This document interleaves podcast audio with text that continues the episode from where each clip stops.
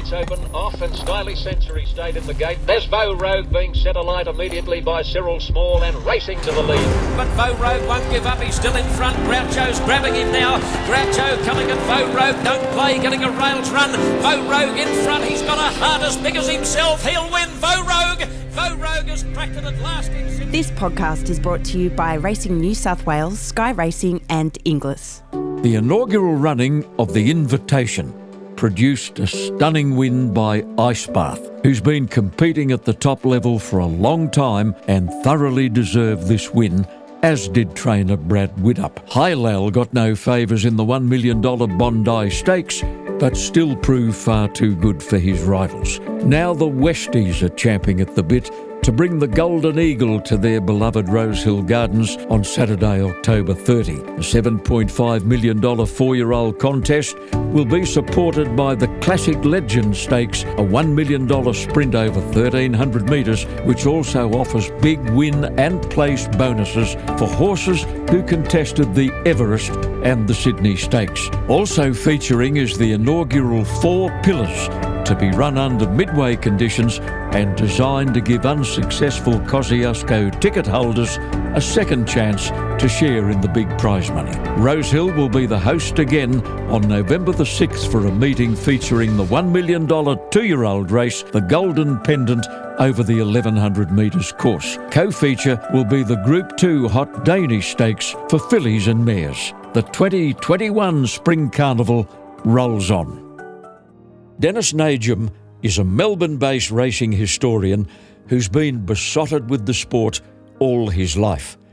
Now 70 years of age, Dennis owns a priceless collection of audio tapes featuring race calls from the 60s and 70s by men like Bert Bryant and John Russell.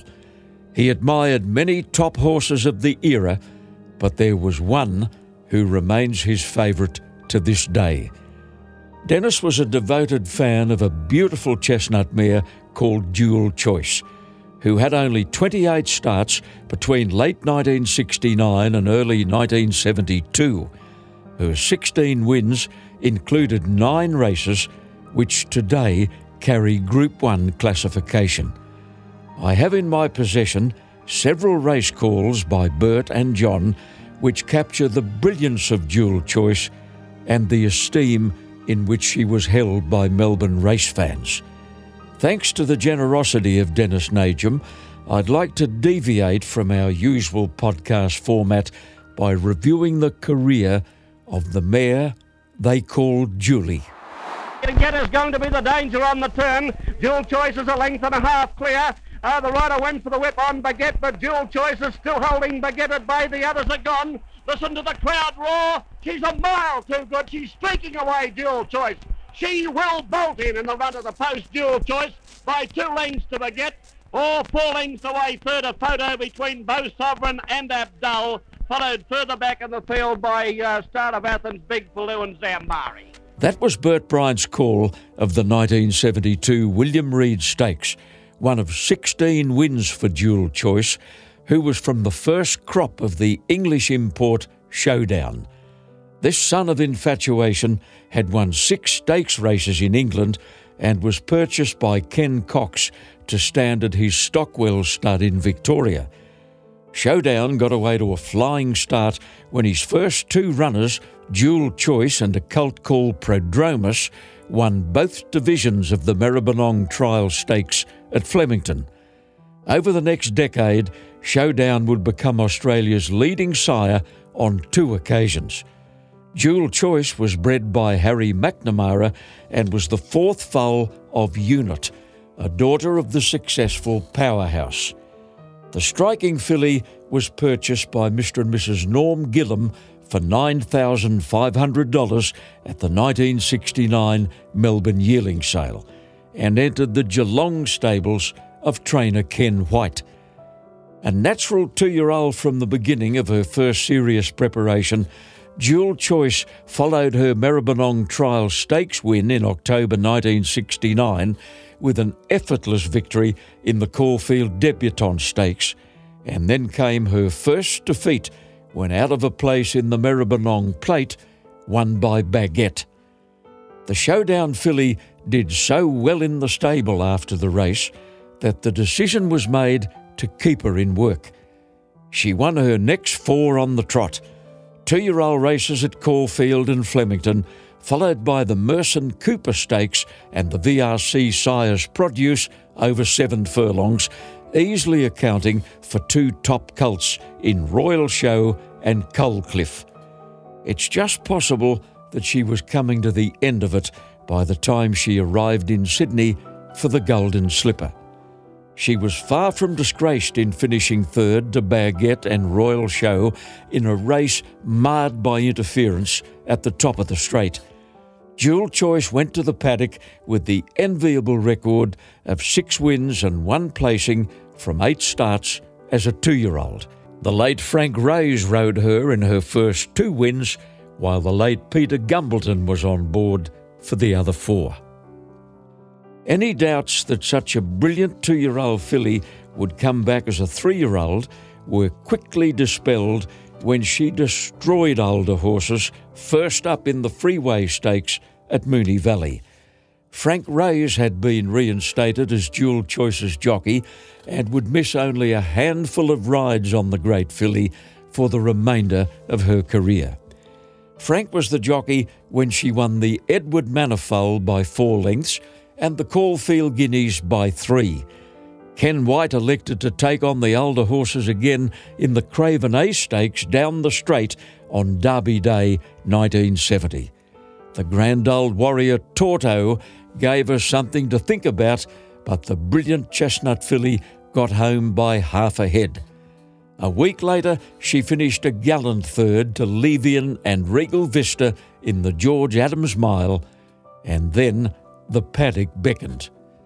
The late Ray Setchus had the ride when Dual Choice resumed four months later in the William Reid Stakes.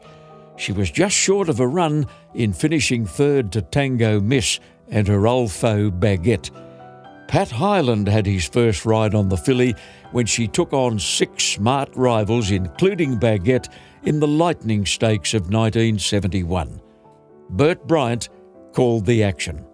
After going a short distance, dual choice being tackled now by Captain Hayes. And he's dashed up on the outside, Captain Hayes, and goes to the lead from dual choice. Two lengths further back than is Baguette and Zambari together. A little wider out of the track as Tordo, and they're followed by Abdul and Gay Bachelor at the rear. With about two and a half furlongs or a little more to go, Captain Hayes a little out from the rails, about a half length of dual choice about to take it on. Baguette is about a length behind them now, making its run with Tordo. And as they race down with a furlong and a half to go, Dual Choice takes the lead on the flat rail from Captain Hayes, who's drifting out and taking Baguette with it. And Tordo is right out of the middle. Dual Choice the leader with three parts of a furlong to go. Baguette under the whip gone. Tordo on the outside is the only danger. Dual Choice in front, 100 yards to go from Tordo, but Dual Choice will win. Dual Choice far too good. Won by a length and a half to Tordo. Third, Baguette, a very poor run. Then Zambari never got near them, followed by Gay Bachelor, Abdul, and Captain Hayes last. That was win number 11 from 16 starts, and the filly was fairly flying. One week later, and with Frank Reys back in the saddle, Dual Choice led all the way to beat some great sprinters in the Oakleigh Plate in very fast time for the five and a half furlongs. You'll enjoy Bert's call, and you'll be delighted to hear his interview with the special guest who watched the race from his broadcast box. Oven racing this time, Zambari and Dual Choice flew out of the stalls on the outside. Coppermine began fast in the middle, and Tango Miss is burning up along the inside on, settling properly and going fast. Royal Bachelor too, but Dual Choice the leader at the half mile. Being tackled by Marshall Cadet and Tango Miss going up fast. Coppermine trapped out a little bit wide. In behind that bunch, oh, over improving its position. They're followed further back by Regal Vista. A couple of lengths to Eastern Court, well out of its ground too, is Sir to Me. And Raptors last three furlongs left to go, and dual choice the leader, Wonder Coppermine on the inside of Zambari. There goes Tango Miss flying around the outside of the field. Marshall Cadet is next, followed by Black Onyx, Regal Vista on the home turn, and they fan. And the leader, dual choice, about a length and a half in front, and she kicked away on the corner. Tango misses out after her, followed by Coppermine, Marshall Cadet, and Zambari. but they won't get dual choice at the half furlong with flying feet to the plaudits of the crowd. Dual choice,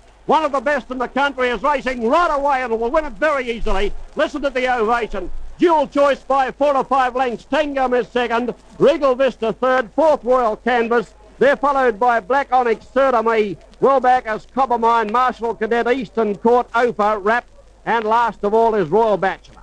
Oh, how good is she? An absolutely incredible horse, this.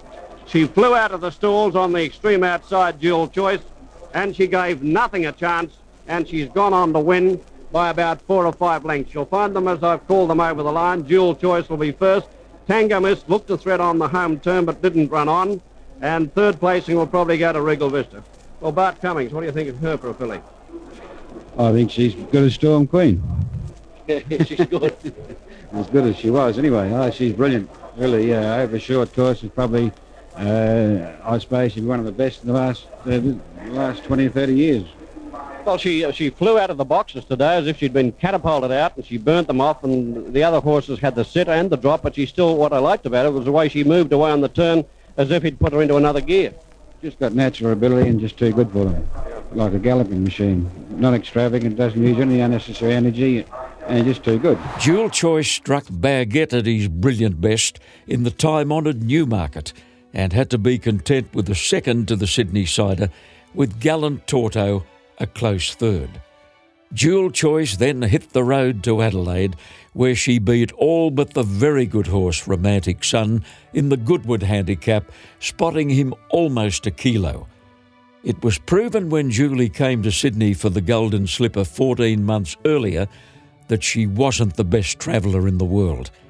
She had a tendency to dehydrate, which could have played against her on the road trip to Adelaide and also on the flight to Brisbane for the Doomben 10,000.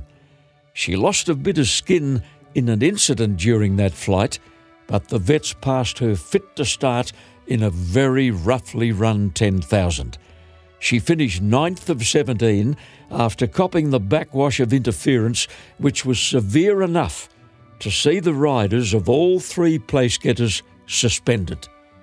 With the Victorian Spring Carnival looming, there wasn't time for a lengthy spell, and Dual Choice was back at the races in seven weeks. She made her four year old debut in the Freeway Stakes at Moonee Valley. John Russell called the race for 3UZ. Well racing now. Eliezer got out smartly. So did Dual Choice on the outside. Andros began quickly and going very fast as Tina's joined up there with them as Proud Top with Regal Vista. They're followed closely in the field then by Silver Spade on the inside of RJ centre field. Then Tatnam beaten for pace, followed by Star of Athens. Further back is Surrender Prodromus and tailed off as Nipper Bells. Down the side, a half mile to go. And Eliezer on the inside, about a neck to Dual Choice. A length and a half, Andros. A half length to Proud Top. Two lengths further back is Regal Vista, followed by RJ moving up on the inside of Silver Spade. Two lengths further back is Tapton. They're followed by Surrender. And uh, further back in the field, Star of Athens, Silver Spade dropping out of it, followed by Prodromus, and last of all, Nipper Bells.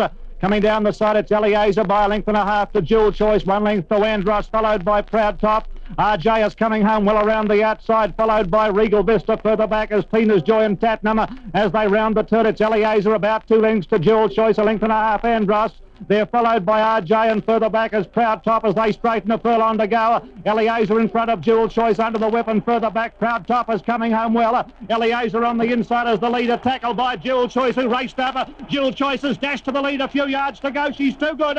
Dual Choice wins the money. Close for second and third between Eliezer and Proud Top. They're followed by Andros and further back Regal Vista, Tina's Joy, a gap to surrender. And uh, then Tatnam followed by Star of Athens, Silver Spade, Nipper Bells.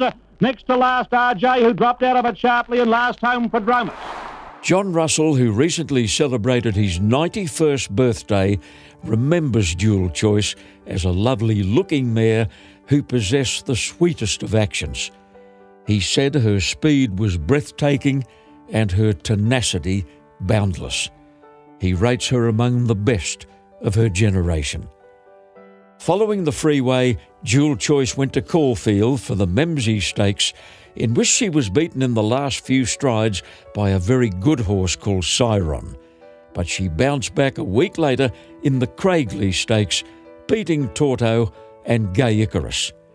Then came the run described by her fans as the most disappointing of her career. Starting at a prohibitive 5 to 1 on, she missed a place in the Chirnside Stakes won by Proud Toff. No reason was found for that uncharacteristic performance, but trainer Ken White sent her straight to the spelling paddock nevertheless. Three and a half months later, the popular mare resumed in the Weight for Age William Reid Stakes. She started favourite at 10 to 9 and turned the tables on her old foe Baguette in course record time. Dual Choice then went to the Lightning Stakes, in which she finished fourth to Zambari, but was below her best on a very heavy track. Seven days later, she was back on a fast track in the Oakleigh Plate, a race she'd won 12 months earlier. There were 16 runners. She started favourite at 6 to 4 despite her 9 stone 5 pounds, which equated to 8 pounds overweight for age. This was almost certainly her finest moment. Bert Bryant painted a wonderful picture. At the Roffin Racing Oakleigh Plate, Count Carl got out fast, so did French Poet, and going very fast towards the middle, Cruisermatic and Disciple began like a flash. Unsettling now, Cruisermatic showed the way a length and a half. Disciple third, French Poet on the outside of Count Carl, Tango Miss. In behind them, Dual Choice Avenger in on the fence, followed by Remote Control Zambari. A length and a half to Abdul, followed by King Tourmaline. Then Quazelle a long way back on the field is Joe Dillo, Scottish Charger, Royal Canvas, and last RJ. At the three in the flying Cruisermatic is about a length and a half. Disciple on the inside of Tango Miss. Going up very fast now. Tango Miss challenging the leader. Third is Disciple, followed by Avenger coming around them. Dual Choice is fourth out wide. Right off the track as Abdullah as they made the turn, followed by remote control. In the straight, Tango Miss got to a narrow lead from Cruisermatic. Avenger wider out, dual choice under the whip. It's finishing gamely. Abdullah and Royal Canvas. Tango Miss the leader. Listen to them roar. Dual choice is going to win the money. She's moved up on the outside. Dual choice. She takes the lead and she is home. Dual choice wins. Royal Canvas second. Third, Tango Miss. Listen to the crowd. Then Avenger, Zambari, Abdul, followed by Cruisermatic, Joe Dillo. King Tourmaline, they're still clapping, followed by RJ, Count Carl, Remote Control, Scottish Charger. French Poet next to last and Disciple last of all. Listen to this tremendous ovation. It was deafening. 50 or 60 yards or a half furlong down the track when it could be seen, even before she got to the front. And I said then she was going to win the money before she even got to the front. You could see that she was charging past them. And I've never, in, in the years that I've been calling racing, seen or heard such an ovation so far from the winning post. When the course commentator apparently said dual choice is swamping the leader, the tremendous roar from the crowd deafened my broadcasting box out, and it was an incredible thing to hear. You have just heard one of the finest performances ever given by a racehorse on any track possibly in the world. Carried eight pounds overweight for age. A lot of good judges said she couldn't do it. I was most insistent that she was going to have a big job in front of her, but she has rewritten the record book. And we find today that dual choice now passes Wenona Girl's stake winning uh, record, and dual choice becomes the uh, the greatest stake-winning mare in Australia. Dual choice now the greatest stake-winning mare in Australia. Listen to this ovation. They haven't come back anywhere near the front of the stand as yet. They're still a half furlong trotting back towards the turn, which is the turn out of the straight normally. And before she even gets anywhere back to the front of the stand, Dual Choice is getting the reception of a queen. The great mare was every bit as gallant in the Newmarket as she'd been in the Oakleigh Plate. She spotted the Bart Cummings train Crown, a massive 17 pounds or 8 kilos, and went under by only half a length. Dual Choice went straight to the front on the flat side of the track in the Newmarket, but was given no peace by a three year old called Tutuila. Bert Bryant even used her nickname early in this call. Like Racing, Dual Choice, Cardo, the grey on its inside, Tango Miss and Royal Canvas on the flat side rail, Special Boy dropping back. Avenger with the blue cap is crossing over about six from the rails and going fast, and so is Crown up towards the leading bunch. And Tutuila is showing a great turn of speed on the outside, and so is Abdul. Zambari is right out of the middle of the track, and Tordo is tracking them. Down past the four and a half on the flat side, and Julie's got to the front. Dual Choice is the leader from Tutuila. Just behind them, Singolio. Avenger about three or four out. Crown is sitting in behind them with Tango Miss, and they're followed by Tina's Joy and Mikado. Water out on the track going fast as Abdul and Tordo making their runs together. Baguette is right down the middle of the track, two and a half furlongs out. Jewel Crown on the inside, Dual Choice just in front of Tutuila. Third is Tango Miss, Crown getting up on the fence, Avenger close behind them with Singolio. Walked out in the middle, Tordo, Baguette, Zambari are only struggling. Down to the furlong pole, Tutuila and Dual Choice are having a great tussle. Dual Choice on the inside, on the outside is Tutuila and Crown. Crown is getting up on the inside of the wall. Crown takes the lead close to the post, and Crown is going to win the Newmarket. Crown first, Dual Choice second, third in the race was on the outside, Tutuila. Fourth was Zambari, fifth Baguette, followed by Royal Canvas in the middle of the track, then Special Boy, Rickshaw Lad, followed by Abdul, Tina's Joy, in behind them, Avenger, followed by Raja Saab, Tango, Miss Saint Galileo, Mikado, next to last, Eureka Star, and last is Direct Line. Sadly, this was to be Dual Choice's swan song. She came out of the new market with a very suspect fetlock joint, and connections were in accord that she should be retired. At this point, the story took a strange twist. The Gillams had no interest in the breeding of thoroughbreds and were open to submissions from stud farms. They were on the verge of accepting an American offer when her original breeder, Harry McNamara, came up with a surprise proposal. Bearing in mind that he'd sold the filly to the Gillams as a yearling for just $9,500, it was a bizarre twist of fate that McNamara was prepared to pay $80,000 to bring her back to the place of her birth. Like so many high class race mares before and since, Dual Choice failed to emulate her track record in the breeding barn. From her nine named foals, a horse called Contemplation was the best, winning four city races and placing in the Memsie Stakes. Five of her daughters went to the stud, but subsequent generations have failed to produce another dual Choice. Bert Bryant summed it up best after her stunning win in the 1972 Oakleigh Plate when he said she got a reception befitting a queen. It's almost half a century since Bert uttered those words, and many great sprinting mares have since graced the turf. Dual Choice deserves her place among the best of the best.